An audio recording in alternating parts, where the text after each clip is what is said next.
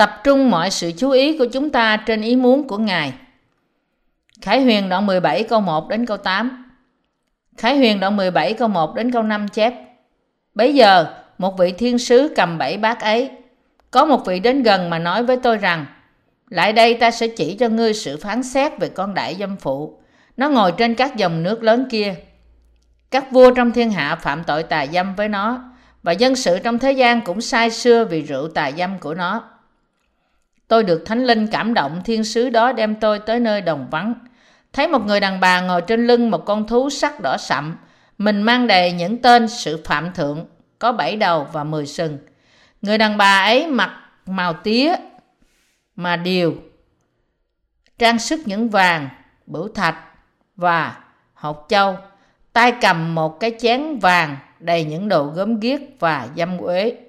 Trên trán nó có ghi tên là sự màu nhiệm Babylon lớn là mẹ kẻ tà dâm và sự đáng gớm ghê trong thế gian. Đại dâm phụ trong phân đoạn trên tượng trưng cho các tôn giáo của thế gian này. Và điều đó nói với chúng ta rằng chúng đã được nuông chiều trong sự xa xỉ quá độ bởi những điều của thế gian và vật chất phong phú do Chúa ban cho. Họ tự tô điểm cho mình bằng mọi sự xa hoa với những dây chuyền vàng, bông hột xoàn và sức trên người đủ loại nước hoa. Phân đoạn này nói với chúng ta rằng trong tay nó là một cái chén vàng đựng đầy đồ gớm ghiếc và dâm uế. Đây là điều mà Đức Chúa Trời đã bày tỏ với dân. Sa tăng bài mưu kế trong linh hồn người ta và tìm cách khiến họ đầu phục bởi làm cho họ sai xưa với những điều thuộc về thế gian. Các vua của thế gian cũng từng bị sa tăng làm cho sai xưa với những điều của thế gian. Như thế, mọi người trên đất này bị sai xưa với rượu dâm uế của thế gian. sa tăng thực hiện những mục đích của hắn khi người ta bị sai xưa với dòng chảy của thế gian, với những sự thỏa mãn và sự tham lam vật chất của nó. Thật ra mục đích của hắn là ngăn ngừa người ta tìm kiếm Đức Chúa Trời. Để làm như thế, Satan khiến linh hồn của họ sai xưa với những điều thuộc về vật chất của thế gian – Chúng ta phải nhận biết lẽ thật này. Không có ai trong thế gian này có thể không rơi vào cạm bẫy của vật chất. Mọi người rơi vào trong sự tham mê vật chất. Những xu hướng thời trang của thế giới này hoàn toàn được vận động và hướng dẫn bởi Satan. Mọi người nghĩ rằng anh chị ta có mốt riêng duy nhất của họ. Nhưng phía sau nó là một người thao tác. Và người thao tác này không ai khác hơn là Satan.